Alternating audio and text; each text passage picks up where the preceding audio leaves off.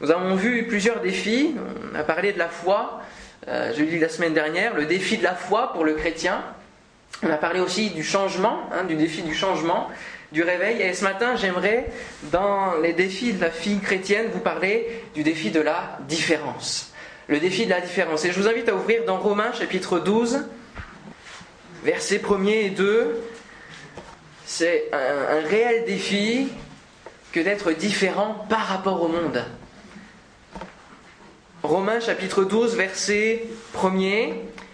C'est Paul qui parle. Je vous exhorte donc, frères, par les compassions de Dieu, à offrir vos corps comme un sacrifice vivant, saint, agréable à Dieu, ce qui sera de votre part un culte raisonnable. Ne vous conformez pas au siècle présent, mais soyez transformés par le renouvellement de l'intelligence, afin que vous discerniez quelle est la volonté de Dieu, ce qui est bon, agréable et parfait. Amen. Gloire à Dieu. Ne vous conformez pas au siècle présent. On connaît bien ce verset, mais il est important bien d'y revenir régulièrement, puisqu'il nous a aussi parlé de renouvellement, et on vient de le chanter, mais dans mon cœur, Seigneur, quelque chose de nouveau. Et c'est aussi le, le, renouvellement dans la parole, le renouvellement dans l'ouverture de notre esprit à ce que le Seigneur veut nous dire. Ne vous conformez pas au siècle présent. Premièrement, j'aimerais voir pourquoi. Pourquoi ne pas se conformer au siècle présent et voir quel est ce siècle présent qui est là et dans lequel nous vivons. Pourquoi ne pas se conformer au siècle présent Et chercher à comprendre pourquoi, pour ne pas obéir bêtement et, et fin de compte, ne pas savoir euh, comment faire pour ne pas se conformer. Parce que des fois, on, peut lire une parole et puis on s'est dit oui, je veux bien mettre en pratique, mais comment? Comment faire et, pourquoi dans, dans, quel but Quelle est l'importance de ce conseil Ne vous conformez pas au siècle présent. Cela a l'air important et donc nous allons voir pourquoi. Pour mieux, pour mieux obéir et pour euh, ce qui va nous permettre de, de mieux savoir comment mettre en pratique. Le siècle présent, c'est quoi? Pour vous, c'est quoi le siècle présent? J'aime bien poser des questions. C'est maintenant. C'est maintenant, oui. C'est le présent, oui. Ne vous conformez pas au siècle présent, c'est facile, hein c'est facile là quand même. Hein La mentalité. La mentalité aussi de ce siècle, tout à fait. La mentalité. Dans l'original, on a donc pour, pour, cette expression le siècle présent, on a le, le siècle maintenant, mais dans, la dimension de, ce mot, dans l'original, c'est la perpétuité du temps. Donc on voit que c'est le siècle présent, mais c'est aussi depuis les siècles d'avant, et ce sera aussi les siècles futurs. La perpétuité du temps, le siècle, la mentalité de ce siècle qui se perpétue. Le monde dans lequel nous vivons et ses mœurs. Et oui, la mentalité qui, qui, domine ce monde. Et ce monde, nous le voyons dans 1 Jean 5, 19, le monde entier est sous la puissance du malin. Ah, le siècle présent est sous la puissance du malin. Dieu est souverain, mais dans ce siècle présent, avant que Jésus revienne, eh bien, euh, nous l'avons vu aussi, le frère Forchelet nous l'a dit aussi, hein, le siècle est sous la puissance du malin. Ce monde qui vit, qui respire sous les influences ténébreuses. Sous les influences ténébreuses. Et on pourrait citer la corruption, hein, le mensonge, la violence, tout cela est, insufflé par Satan, par le malin, la puissance du malin, et on ne se rend pas forcément compte. Et le suicide, ce, qui est tiré vers la mort, attirer les gens vers la mort, hein, vient de la puissance du malin. Euh, toutes les fêtes comme Halloween, hein, on a les fêtes chrétiennes, mais il y en a d'autres. Hein, fête des morts, la fête d'Halloween, tout cela est fait pour euh, attiser cette, cette soif de, de lugubre, les forces occultes qui sont présentes sur la place publique. Hein Combien de fois dans les journaux vous voyez toutes ces annonces, ces grands placards, magnétiseurs, dans les rues, hein, les pancartes, jusque dans les, dans, dans, les, dans les campagnes, on a les grandes pancartes, là, chez nous, on a une grande pancarte, il y a quoi 100 habitants dans le village, là, Chancecray, une grande pancarte, yoga, etc., euh, diesthésie, etc. Et on a tout cela qui est là, qui, domine, qui est dans ce siècle présent. Et le chrétien, lui, est appelé à ne pas se conformer à ce siècle présent, à cette mentalité. Et il est appelé à, se conformer, non à se conformer, à, se séparer, à se séparer, à ne pas être conforme, à se séparer. Pourquoi Parce qu'il doit être saint. Et ça, c'est une des conditions que le Seigneur a mis. Il doit être saint. 1 Pierre 1, 14 à 16. Comme des enfants obéissants, ne vous conformez pas, encore une fois, hein, cette expression, aux convoitises que vous aviez autrefois quand vous étiez dans l'ignorance Verset 15, mais puisque celui qui vous a appelé est saint, vous aussi soyez saints dans toute votre conduite, selon qu'il est écrit, vous serez saints car je suis saint. Et cette parole est tirée de l'Ancien Testament. Depuis le début, le Seigneur nous a mis cette condition d'être saint pour pouvoir avoir accès à lui, pour pouvoir accès, euh, avoir accès au lieu très saint dans le temple de Dieu. Amen. Et le chrétien est appelé à cela, à se séparer et à devenir saint. La sanctification, sans laquelle nul ne verra le Seigneur. Le chrétien est aussi appelé à, se donner. Et c'est le verset premier de Romains 12 que nous avons lu, à se donner, à offrir nos corps comme un sacrifice vivant, saint, encore une fois, agréable à Dieu. Vivant et non pas mort, euh, que nous étions, hein, morts spirituellement, mais vivant, saint, donc séparé. Hein, Dieu est saint et il ne peut pas accepter euh, la présence du péché. Il accepte néanmoins le pécheur, Amen. Et ça, c'est ce qui fait sa grâce. Et puis agréable à Dieu, être agréable à Dieu, c'est faire sa volonté, c'est croire en lui. Tout simplement, les deux, les deux, les deux axes. Faire sa volonté, croire en lui. Et comme l'Église dans son ensemble est appelé hors d'eux, hein, c'est ça que signifie l'Église, ecclésia, appelé hors d'eux, le chrétien aussi est appelé à faire de même, à se séparer. Acte 2.40, sauvez-vous de cette génération perverse, perverse disait Pierre hein, dans son discours. Galates 1.4, Jésus-Christ qui s'est donné lui-même pour nos péchés afin de nous arracher du présent siècle mauvais. Amen selon la volonté de notre Dieu. Galates 1.4. Parce que Christ a payé le prix. Pourquoi ne pas se conformer au siècle présent? Parce que Christ a payé le prix. il est bon de ne pas salir notre témoignage, ne pas attrister le Seigneur en se conformant, en allant dans, dans des compromis, dans des petites choses peut-être qui arrivent là, qui sont que l'on accepte de notre propre cœur, mais qui ne sont pas agréables à notre Seigneur. Le chrétien est appelé à se séparer parce que Christ a payé le prix. Amen. Et quel est, grand ce salut qu'il nous accorde et que nous ne devons pas négliger. Si au temps de Paul, le, siècle était mauvais, à combien plus forte raison le nôtre est encore plus? N'est-ce pas? En son temps, euh, je ne sais pas si euh, l'homosexualité était aussi présente. Je ne pense pas. Hein, c'était quelque chose de mis de, côté, même si elle était, là, peut-être. Euh, mais nous avons une accentuation de tous ces phénomènes. Et le siècle présent va de mal en pis. Hein, carrément ainsi là, il descend sur cette pente frénétique de la mort, des ténèbres. Et cela attriste nos cœurs. Nous qui savons combien le salut est grand, combien la vie en Dieu est belle et riche.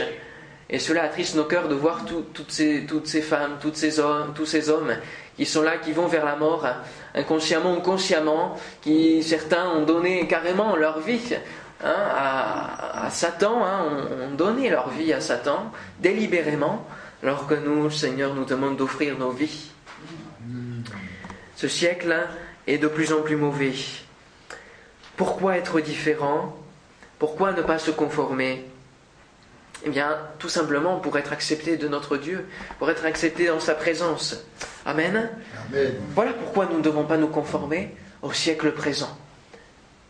C'est la première, euh, c'est le conseil, c'est ce que Paul nous, nous dit, ne vous conformez pas au siècle présent. Et il nous dit aussi, euh, une autre version dira, ne vous laissez pas modeler par le siècle présent. Et cela nous appelle à ne pas euh, rester passif dans cette attitude Mais lorsqu'il dit ce conseil, ne vous conformez pas au siècle présent, cela demande une réaction de notre part, des, actions de notre part euh, pour justement ne pas nous conformer au siècle présent. Et il dira, mais soyez transformés par le renouvellement de l'intelligence. Voilà comment nous pouvons rester euh, alertes sur le fait de ne pas nous conformer.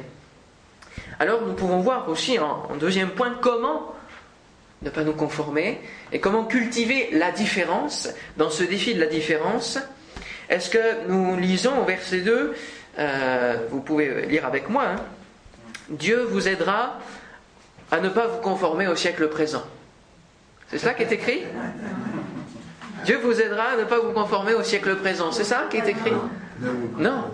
Ne vous conformez pas au siècle présent. C'est un ordre, un impératif. Donc, euh, parfois, on, est dans cette attitude passive. On, lit la parole, on dit ah, Seigneur, tu vas m'aider pour cela, tu vas m'aider face au péché. On peut demander l'aide de Dieu, c'est vrai. Mais si nous, on ne met pas en action, si on ne se met pas en action, hein, il est dit renoncer au péché. Cela demande une volonté de notre part, une motivation de notre part. Et là, pour le fait de ne pas se conformer au siècle présent, cela demande aussi une volonté de notre part. C'est un impératif. Nous avons notre part à faire pour cultiver la différence, pour être différent par rapport au monde, mm. pour ne pas nous conformer et ne pas tomber dans cette mentalité de ce siècle présent. Et c'est pour ça que la version Summer dit ne vous laissez pas modeler, ne restez pas dans cette attitude latente de, et, qui, fait qu'on on se laisse petit à petit modeler par le monde. Et le, verbe se conformer dans le grec c'est euh, sous schématizo. Et dans ce mot-là, on reconnaît la racine schéma. Schéma. Voyez? Ne tombez pas dans un schéma. Ne vous laissez pas euh, modeler comme dans un schéma. Et se conformer, c'est, faire comme tout le monde. C'est suivre le monde dans, ses, modes, dans ses normes, dans, tout ce qu'il, prône de, de vrai et de ce qu'il faut faire. Le monde guide, Satan, moyen du monde, guide les gens dans ce qu'ils doivent faire ou ne pas faire. Les gens disent je suis libre, mais fin de compte c'est faux, parce qu'ils sont conditionnés. Ils sont conditionnés par, parce que le monde eh bien, met en valeur, met, met en avant, et qu'il faut faire absolument ce par quoi il faut passer. La jeunesse se doit de passer dans euh, euh, le, fait de profiter de la vie entièrement, de goûter à tout, euh, tout ce qui est bon et tout ce qui est mauvais, d'un côté comme de l'autre. Ça, c'est ce que le monde propose. Comment ne pas être dans le schéma du monde? Eh bien, Paul, dans, ce chapitre 12, nous donne deux, phases. Premièrement, cette partie de verset, soyez transformés par le renouvellement de l'intelligence. Et d'autres traductions disent laissez-vous transformer. Vous voyez, à l'inverse de laissez-vous ne vous laissez pas modeler par le monde. Euh, il dira, laissez-vous transformer par contre à l'aide de Dieu, laissez, Dieu vous transformer par le renouvellement de l'intelligence, de votre esprit, par le renouvellement de l'esprit. Et il nous faut, en premier lieu, pour euh, ne pas nous conformer, avoir cette ouverture du cœur. Cette ouverture de cœur pour pouvoir recevoir ce que le Seigneur veut nous dire dans nos propres vies, nous avons différents points dans lesquels nous nous conformons peut-être au siècle présent. Cela peut être différent d'une personne à une autre. Et nous avons besoin d'être renouvelés, d'avoir ce cœur ouvert chaque matin, de nous dire Seigneur, je veux être à l'écoute de ta voix, à l'écoute de ta parole, à l'écoute de ce que tu veux me dire pour ne pas me laisser piéger par le siècle présent, pour ne pas me laisser eh bien, me conformer, aller dans ces habitudes du monde et afin d'être alerte euh, contre les, nouvelles conformités, parce qu'il en est chaque jour, conformité, des nouvelles normes que le monde propose. Ça, c'est la première phase, avoir un cœur ouvert, avoir un esprit qui est prêt à être renouvelé, euh, qui est prêt à être euh, pointé du doigt aussi, que le Saint-Esprit puisse mettre son doigt sur ce qui ne va pas, sur, sur les choses à changer, même si cela ne nous plaît pas et dire Seigneur, je suis prêt à ce que tu me transformes jour après jour. Et c'est cela la sanctification, en fin de compte. C'est cela. Ça, c'est la première phase. Et puis nous avons aussi plusieurs recommandations de l'apôtre Paul dans ce chapitre 12, dans la suite du verset 3 au verset 21, jusqu'à la fin du chapitre. Et j'aime bien ce chapitre qui résume en fin de compte les normes divines, les normes divines qui doivent résider dans le chrétien. Et nous avons une série de petites phrases que Paul va, citer, des petites phrases très courtes, mais qui nous enseignent beaucoup de choses, beaucoup de valeurs, beaucoup de normes. Ce sont des normes divines, le standard du chrétien, et ça, c'est la deuxième phase. Ce sont déjà les choses sur lesquelles nous pouvons travailler. Paul nous donne des pistes de, réflexion, des pistes de travail pour ne pas nous conformer au siècle présent. Et nous allons faire un petit peu la liste de, de celles-ci. Verset 3 et verset 16. Par la grâce qui m'a été donnée, je dis à chacun de vous de n'avoir pas de lui-même une trop haute opinion, mais de revêtir des sentiments modestes selon la mesure de foi que Dieu a départie à chacun. On a l'impression peut-être que les deux versets de, Romains 12, 1 et 2, sont une chose, et puis après Paul passe à autre chose.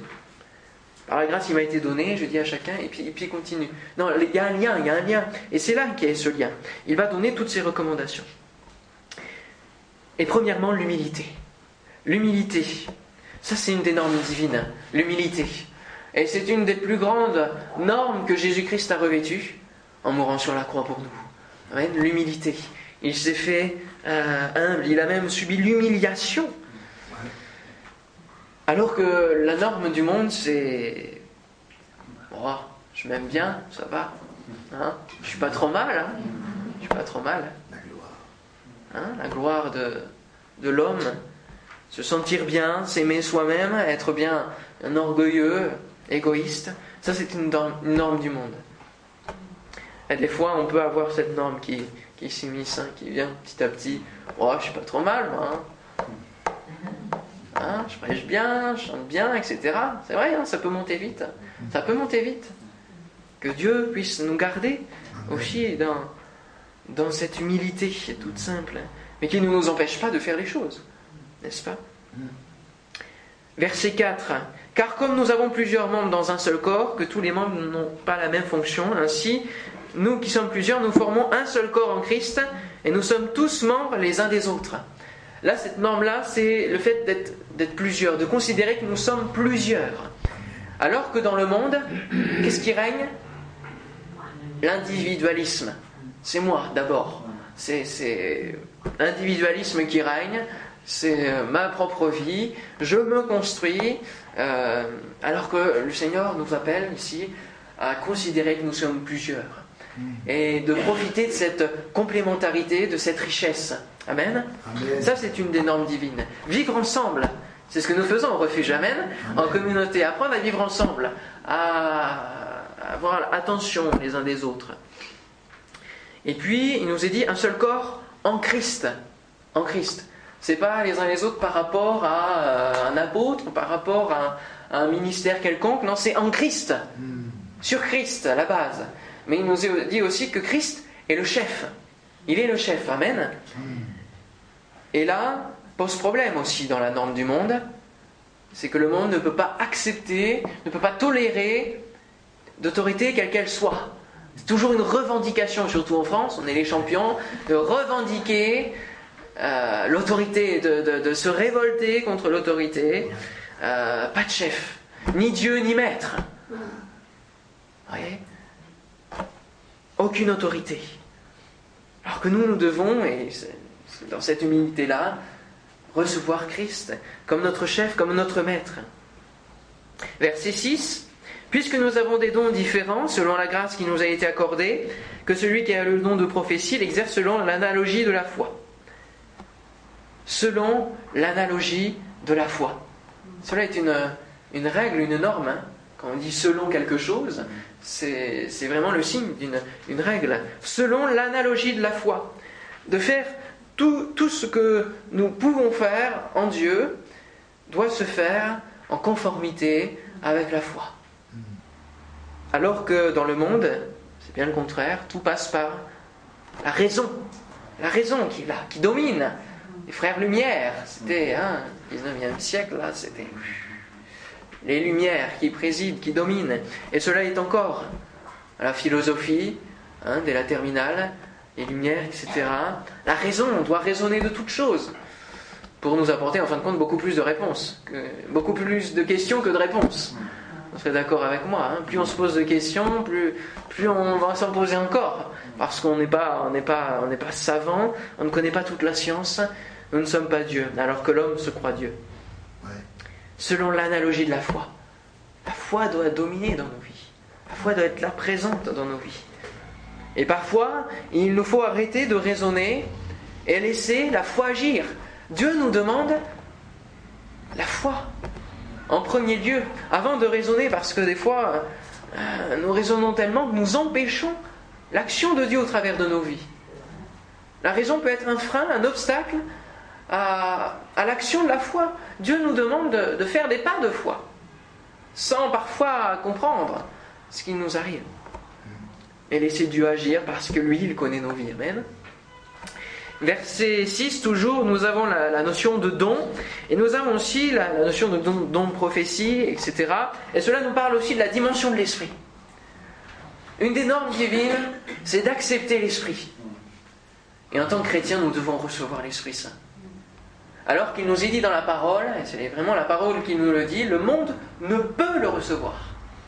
Et là, j'aimerais apporter quelque chose sur, sur ce point-là, c'est que euh, le Saint-Esprit, euh, peut se faire ce constat, et je l'entends d'autres personnes, d'autres bouches, le Saint-Esprit, on a moins de manifestations de l'Esprit, on a moins de dons spirituels, on a moins de guérison, on a moins de manifestations.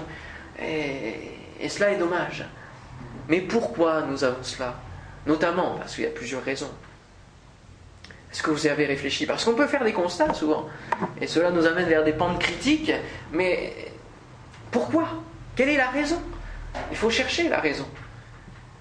Eh bien, je crois notamment que c'est parce que l'on veut, comme je le disais au travers de cette expérience de la radio, plaire au monde. On veut plaire au monde, et on ne veut pas choquer le monde. Et comme le Saint-Esprit n'est pas reçu du monde, c'est quelque chose d'incompréhensible, eh, on ne peut pas recevoir. Et euh, Claude dans son église, avait euh, donc euh, a, été reçu par une des télévisions nationales du Canada. Et il lui avait dit quel sujet ils allaient aborder dans l'interview, dans les questions qu'ils allaient lui poser. Et il n'y avait rien d'extraordinaire, c'était comment l'Église peut croître, l'Église évangélique croît, etc. Et première question en direct, ils passent une vidéo qu'ils avaient, qu'ils avaient euh, filmée dans l'église, sans demander à la personne, etc. Ils voient une, femme en train de parler dans l'esprit, parler en langue. Et ils disent, euh, pasteur euh, Claude Wood, est-ce que vous pouvez nous expliquer là ce qu'elle fait? Est-ce que cette dame est en transe? Qu'est-ce qu'elle dit dans, ce langage, etc. Et, tout? et là, c'était, c'était pris de court. Et quelque part, on a peur de ces choses. Parce qu'il y a une intimidation. Lorsque euh, les personnes disent ben alors c'est quoi ces choses-là? Ils sont en transe, ils sont complètement fous. Il y a une intimidation dans nos cœurs. Sauf que nous ne devons pas avoir peur. Et donc il a, répondu, je ne sais plus, mais euh, il a, il a mis en avant le fait que eh bien, c'était la part du Saint-Esprit, que Dieu était, trois, personnes. Mais nous ne devons pas faire taire l'Esprit Saint face au monde. Tout ça pour plaire au monde, eh bien, nous disons, oh, il ne faut pas, faut pas euh, montrer qu'on est fou, etc. Euh, l'apôtre Paul parle de sagesse dans la dimension de l'esprit, dans la dimension des dons. Parce que certains pourront dire en, venant que ah, ils sont fous et repartir. Mais cela aussi sert aussi au fait que les personnes peuvent être convaincues par ce moyen-là aussi. Hein? Donc euh, nous ne devons pas faire taire la voix de l'esprit qui peut être là, et justement, elle peut, ça peut être une parole pour quelqu'un qui ne connaît pas Dieu, Amen, et qui va dévoiler sa vie. Alléluia. Donc la dimension de l'esprit est précieuse à nos yeux, et nous ne devons pas euh, faire de, compromis, faire de... Euh, baisser notre, notre vigilance par rapport à cela, mais cultiver l'Esprit Saint dans nos vies. Amen. Nous sommes le temple du Saint-Esprit, et c'est là qu'il réside. Il réside avec nous. Alors pourquoi le renvoyer au ciel euh, lorsque nous avons peur de choquer le monde? Ne cherchons pas à, ne pas choquer le monde, mais cherchons à être reçus de la part de Dieu. Et alors le monde sera convaincu. Amen. Ça c'est important. Verset 7, que celui qui est appelé au ministère s'attache à son ministère, que celui qui enseigne s'attache à son enseignement et que celui qui exhorte à l'exhortation. Nous voyons là que chacun doit rester à sa place. Et ça, c'est une des normes divines aussi, de rester à sa place. Alors que, par exemple en politique, dans le monde, c'est le cumul des mandats. C'est moi je veux tout, je veux la première place, c'est le cumul des mandats, c'est euh, se mêler de, des uns, des autres, et d'occuper plusieurs postes, d'occuper euh, plusieurs choses. Non, nous pouvons avoir ce, ce, réflexe-là dans l'assemblée. Ah ben tiens, je vais m'occuper du vidéoprojecteur. Puis j'ai à cœur aussi de servir. Ah ben je veux bien être moniteur dans l'école du dimanche. Et puis euh, je veux bien jouer d'un instrument parce que j'ai commencé à apprendre, etc. Ah ben oui, je veux bien servir à la Sainte Seine, il n'y a pas de souci. Euh. d'activité en activité. Puis, est-ce qu'on a encore une vie spirituelle au cœur de l'Église? Pas si sûr. Pas si sûr, voyez On cumule plusieurs activités. Alors je dis pas de rien faire dresser à sa place non plus, mais d'être sage dans ces choses.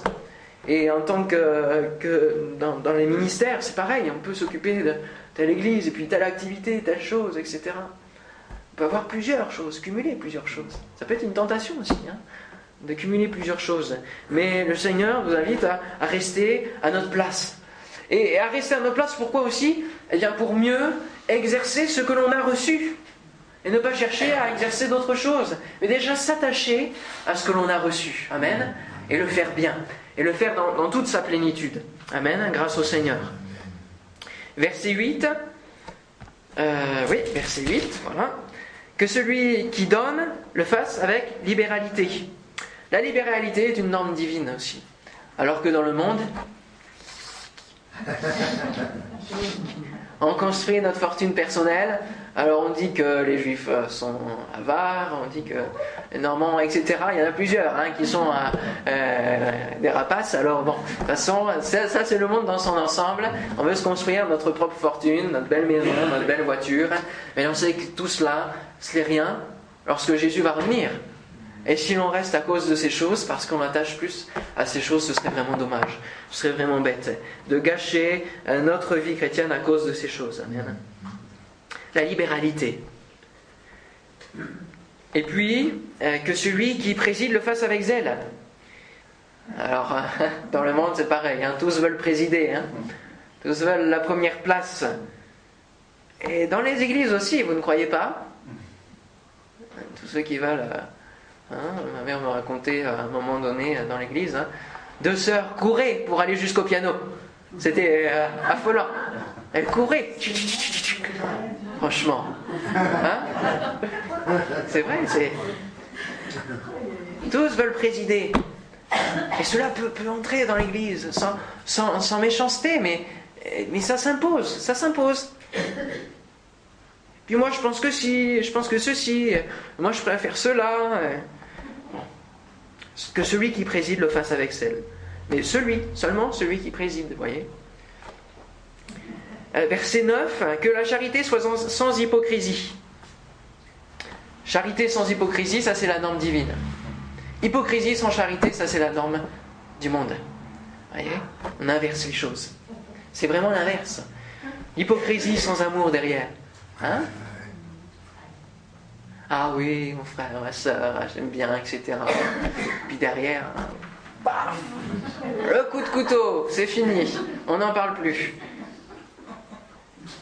La charité sans hypocrisie, sans hypocrisie, ça, ça vient vite aussi. Hein, le masque qui est là.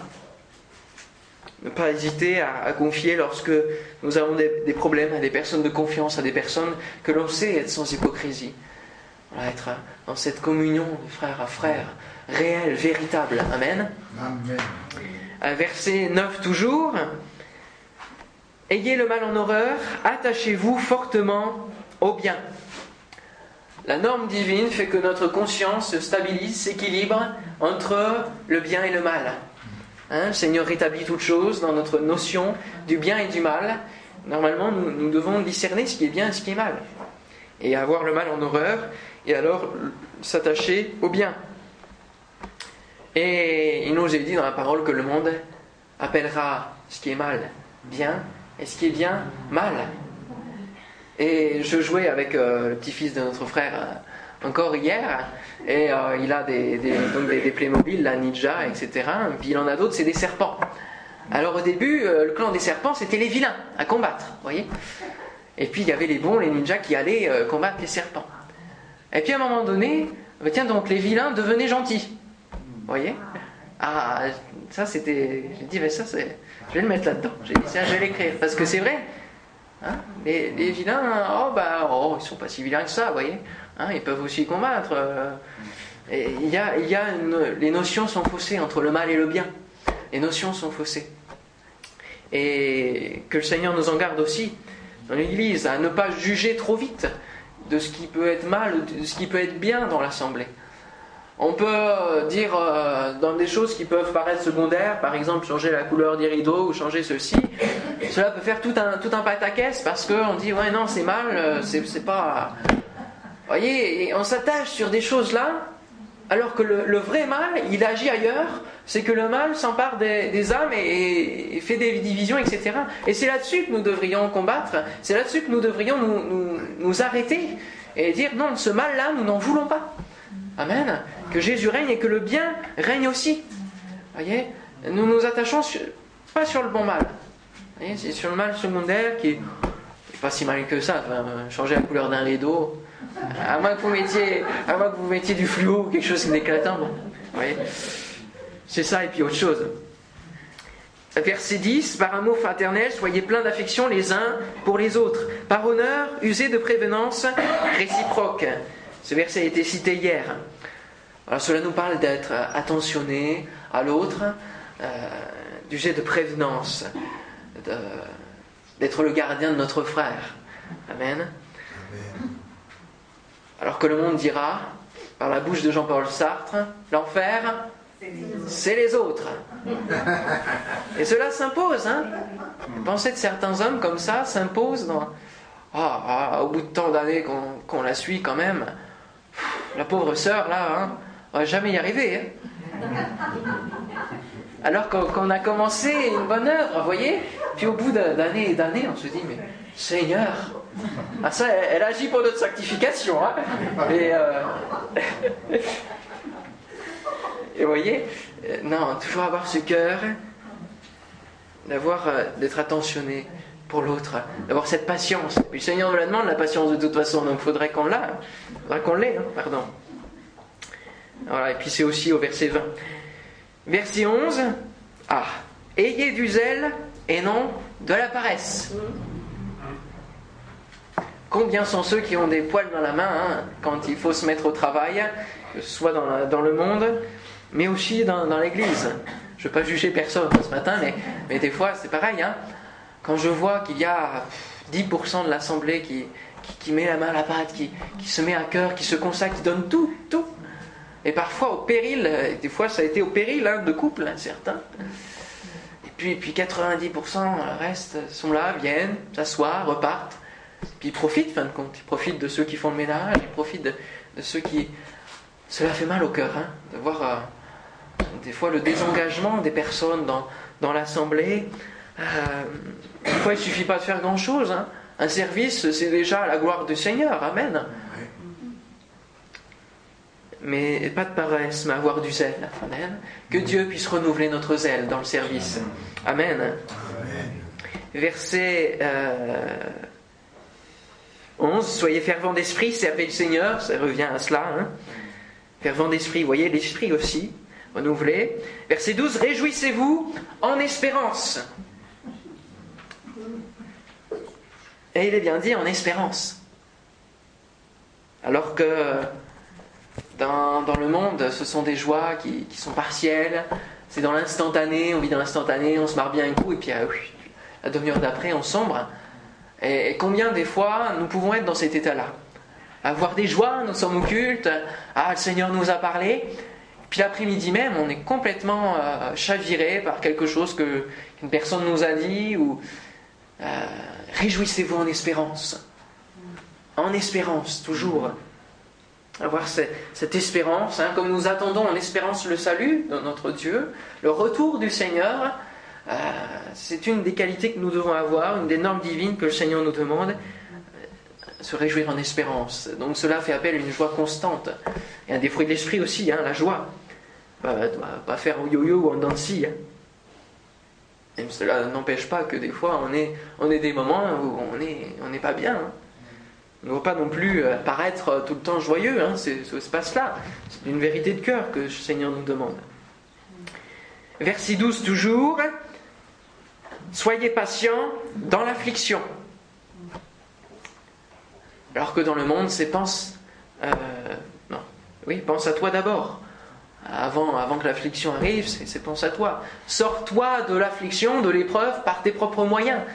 Alors que là, euh, le fait d'être patient dans l'affliction, c'est de, de s'attendre au Seigneur, d'être, de, de mettre notre confiance au Seigneur et de nous attendre à la délivrance du Seigneur. Et puis, n'oublions pas que l'affliction, l'épreuve, euh, est utile aussi pour nos vies, à nous faire grandir, à nous faire apprendre des leçons, même si parfois c'est pas évident. Je vous l'accorderai, hein, ça c'est sûr. Verset 12 toujours, persévérer dans la prière. Quelle grande qualité. Celui qui peut persévérer dans la prière, alors que le monde nous dira en face de cette persévérance que nous essayons d'avoir, bon, à quoi bon prier hein À quoi bon prier hein Ce qui t'exauce ton Dieu là, pas l'air, hein c'est pas formi, formidable. Voyez Persévérer dans la prière. Nous avons besoin de prier, oui, mais plus que cela, de persévérer dans la prière, de nous attendre au Seigneur jour après jour, de renouveler notre prière, comme la, la veuve, hein, nous l'avons vu, hein, face au juge unique, qui, qui persévérera dans la prière, qui redemandera encore et encore grâce au Seigneur. Et le Seigneur nous le permet, alors n'hésitons pas, N'ay- n'ayons pas de culpabilité à demander plusieurs fois. Peut-être que le Seigneur nous répondra en disant non, c'est pas ma volonté de t'exaucer de cette manière. J'ai quelque chose de plus grand pour toi. Et ça, c'est encore mieux. Mais nous sommes appelés à persévérer dans la prière pour le salut de nos familles, notamment. Cela demande de la persévérance. Hein plusieurs années, plusieurs euh, dizaines d'années parfois. Mais comme on l'entendait hier, euh, la, la graine qui est là semée hein, euh, germe un jour ou un autre. Amen. Que son nom soit béni. Et puis il y a d'autres versets, euh, des versets 14 à 20, qui rappellent les différentes normes que j'ai euh, citées. Vous pourrez les relire. Hein, on a l'humilité, le fait de, de, servir les autres, d'être, euh, de ne pas rendre le mal pour le mal. Et puis on a le verset 21 qui se termine ainsi Ne te laisse pas vaincre par le mal, mais surmonte le mal par le bien. Et cela nous fait penser à, à Caïn, justement, hein, où Dieu lui dira le, le péché est à ta porte, mais, mais tu as les capacités de, de surmonter ce péché, de le vaincre. Et nous aussi, de même, nous avons la possibilité de vaincre le péché. Amen. Lorsque nous sommes en Dieu, lorsque nous sommes cachés en Dieu, lorsque nous avons ces différentes normes divines, cela nous permet d'avoir position sur le péché. Et c'est la, la plus grande des, des normes divines, euh, ne pas se conformer au siècle présent, eh c'est ne pas accepter le péché dans nos vies. Ça c'est le principal. Et il a soin de terminer ce chapitre comme cela. Alors on a les normes divines, on a, les normes du monde, voilà, on a les deux, entités. Et dans l'Église, quelles sont les normes qui, qui dominent, qui s'imposent? On peut faire hein, peut-être un constat dans nos églises ou dans nos vies, quelles sont les normes qui s'imposent dans les différents domaines? Est-ce que ce sont les normes divines ou est-ce que ce sont les normes du monde qui s'incrustent petit à petit euh, par l'usure hein, au fil des années? Le temps use et peut-être euh, depuis notre conversion, euh, nous sommes refroidis, nous avons laissé peut-être ces choses entrer. En 1274, le pape Innocent IV montra à Saint Jean, à Saint Thomas d'Aquin, toutes les richesses de l'Église catholique romaine. Hein, il dira, tu vois, l'Église n'est plus dans le siècle où elle disait je n'ai ni argent ni or. Et Saint Thomas d'Aquin te répondre, il est vrai, Saint-Père, mais elle ne peut plus dire au boiteux lève-toi et marche. Et là, c'est une grande vérité, voyez. On cherche à s'enrichir, à, à avoir des, vraiment, oui, des richesses qui ne sont pas les bonnes richesses. On cherche à avoir une église belle, glorieuse, sans tache, mais physiquement, matériellement. On veut épater le monde, comme je le disais. On veut plaire au monde. On veut, on veut lui taper à l'œil. Seulement, le Seigneur, quand il veut une église glorieuse, sans tache ni ride, c'est spirituellement qu'il parle. Hein, sans tache du péché, sans, sans, les taches de ces normes du monde qui, qui s'incrustent et des taches qui grandissent, voyez, sur la robe de l'église. Sans ces rides qui sont des marques du passé euh, non glorieux de l'église. Le Seigneur veut une autre église que cela. L'église qui se sanctifie encore et encore. Amen. Et elle veut une église qui puisse dire boiteux, lève-toi et marche. Et ça, c'est important. Une église qui, qui, est là, forte, triomphante, parce qu'elle vit dans ses normes divines. Amen. Gloire à notre Dieu. Le Seigneur ne veut pas une église qui ressemble à celle de la Odyssée. Et par cela, je vais peut-être terminer ce que le frère euh, nous a apporté tout au long de la semaine. Il n'a pas eu le temps de faire la Odyssée, mais j'aimerais dire quelques, quelques points sur cette église. Euh, au verset, si vous voulez bien prendre avec moi, ça vous, ça vous réveillera peut-être certains. Apocalypse chapitre 3. Apocalypse chapitre 3, verset 14. Apocalypse chapitre 3, verset 14. Écrit à l'ange de l'église de Laodicée Voici ce que dit l'Amen, le témoin fidèle et véritable, le commencement de la création de Dieu. Je connais tes œuvres, je sais que tu n'es ni froid ni bouillant. Quel dommage. Puisses-tu être froid ou bouillant? Ainsi, parce que tu es tiède et que tu es ni froid ni bouillant, je te vomirai de ma bouche. Parce que tu dis je suis riche, je me suis enrichi et je n'ai besoin de rien, même pas du Seigneur. Et parce que, je le rajoute, hein, et parce que tu ne sais pas que tu es malheureux, misérable, pauvre, aveugle et nu, je te conseille d'acheter de moi de l'or éprouvé par le feu, afin que tu deviennes riche et que tes vêtements et des vêtements blancs, afin que tu sois vêtu et que la honte de ta nudité ne paraisse pas, et un collier pour oindre tes yeux afin que tu vois. Vous voyez l'état spirituel de cette église? Elle se croit riche, seulement riche, elle a besoin de rien, le Seigneur va lui décrire qu'elle a, quatre choses malheureuse, misérable, pauvre, aveugle, nu. Cinq, ça fait même cinq. Cinq là. Et une église, un chrétien qui est tiède, est un chrétien qui est malheureux.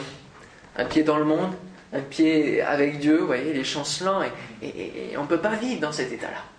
On est, on est malheureux parce que on n'est pas, pas en paix avec nous-mêmes. On n'est pas en paix avec Dieu, on n'est pas en paix avec le monde. Alors, on est un peu avec personne. Et cela peut être dans, nos églises, dans, l'église en général.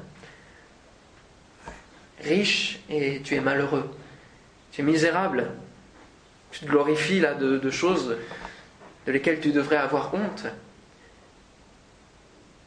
Pauvre, aveugle et nu. Y a-t-il encore une différence entre le juste et le méchant? Y a-t-il encore une différence entre celui qui sert Dieu et celui qui ne le sert pas? Entre celui qui prie et celui qui ne prie pas Y a-t-il encore une différence entre l'Église réelle qui craint Dieu et l'Église apostate qui se permet d'être comme l'Église de la Odyssée y a-t-il encore une différence entre le vrai chrétien et, le faux chrétien qui est fin de compte un pharisien? Et cela est, tiré d'un verset, hein, entre le juste et le méchant, dans, Joël. la vision, petit à petit, euh, la venue de l'esprit, etc. Et il dira, et vous verrez la différence entre le juste et le méchant, entre celui qui sert Dieu et celui qui ne sert pas Dieu. Et il est important de rester en Dieu, de rester dans ces normes divines, pour que le monde voit la différence, et pour que l'on remporte ce défi de la différence. Amen. Gloire à Dieu. Alors faire la différence, mais dans quel but? Dans quel but faire la différence? Dans quel but ne pas se conformer au siècle présent? Eh bien, nous voyons, revenons à Romains chapitre 12, verset 2. Ce sera mon dernier point, rapidement. Ça passe toujours vite. C'est bien dommage. Romains 12, verset 2. Hein, ne vous conformez pas au siècle présent, mais soyez transformés par le renouvellement de l'intelligence, afin que vous discerniez quelle est la volonté de Dieu, ce qui est bon, agréable et parfait. Voilà dans quel but Faire la différence. Quoi faire la différence? Eh bien, afin de discerner quelle est la volonté du Seigneur. et de pouvoir faire ce qui est bon, agréable et parfait. Avoir les, avoir les yeux fixés sur Jésus, sur la croix, et ne pas avoir les yeux fixés sur, sur les, ou plonger même dans les ténèbres, nous permettra d'avoir du discernement de la volonté de Dieu. Parfois, on demande au Seigneur, on prie souvent, puis on dit Seigneur, tu ne me réponds pas, Seigneur, euh, où es-tu? Hein, Tu es absent, l'impression que tu, as abandonné ma vie. Mais c'est peut-être parce que nous sommes aveugles et que nous avons des, normes du monde qui sont en nous et qui ne nous permettent pas de discerner la volonté de Dieu.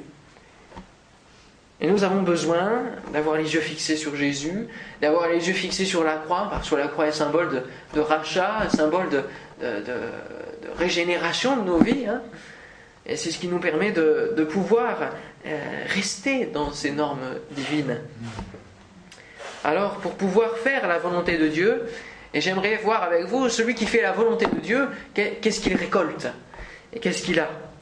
Eh bien, Matthieu 7, 21 nous dit que. Euh, alors, rapidement, Matthieu 7, 21, il y a deux versets dans Matthieu. 7, 21.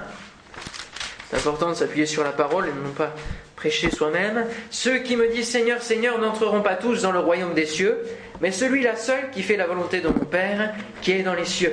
Amen. Celui qui fait la volonté de Dieu, il hérite de quoi? Du royaume, de la vie éternelle, au royaume des cieux, et il peut accéder au royaume des cieux. Celui qui se tient Dieu, pas celui qui va se glorifier peut-être, dire Seigneur, Seigneur, tu vois. Hein. Matthieu 12, 50. Matthieu 12, verset 50. Le Seigneur nous enseigne. Car quiconque fait la volonté de mon Père qui est dans les cieux, celui-là est mon, frère. Amen. Et ma sœur et ma mère. Et eh oui. Celui qui fait la volonté de Dieu a ce privilège d'être appelé frère de Christ. Frère réel, avoir cette communion. Amen. Jean 6, 40. La volonté de mon Père, je vous le lis, c'est que quiconque voit le Fils et croit en lui et la vie éternelle. Ça, c'était la volonté de, Jésus, c'était son ministère terrestre, mais cela doit aussi devenir notre ministère, puisque nous devons ressembler à Christ. Eh bien, notre volonté, c'est, c'est la volonté du Père, c'est que quiconque voit le Fils et croit en lui puisse avoir la vie éternelle. Ne nous prêchons pas nous-mêmes, ne nous racontons pas nous-mêmes, mais montrons le Fils. Dirigeons les regards des gens vers le Fils. Amen. Afin qu'ils puissent croire en lui et qu'ils aient la vie éternelle. Et faire la volonté de Dieu, ne pas se conformer au siècle présent, c'est pouvoir emmener des gens aussi au Seigneur. Parce qu'ils voient la différence. Ils disent, mais toi, tu as quelque chose de différent là. Tu as quelque chose que je n'ai pas là. Amen. Et ils cherchent, ils ont soif. Alors là, on peut le montrer, on peut les, les emmener vers le Fils. Non pas vers une église, non pas vers un mouvement, mais vers Jésus-Christ. Amen. Ça, c'est important. Pour nous, c'est la même volonté. Voilà. Montrer le Fils aux autres, et cela par notre différence de vie. En conclusion, j'aimerais citer ce verset de Luc 12, 47. Luc, chapitre 12, verset 47.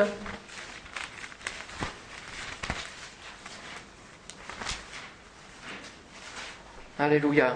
Le serviteur qui, ayant connu la volonté de son maître, ayant connu la volonté hein, de son maître, n'a rien préparé et n'a pas agi selon sa volonté, sera battu d'un grand nombre de coups.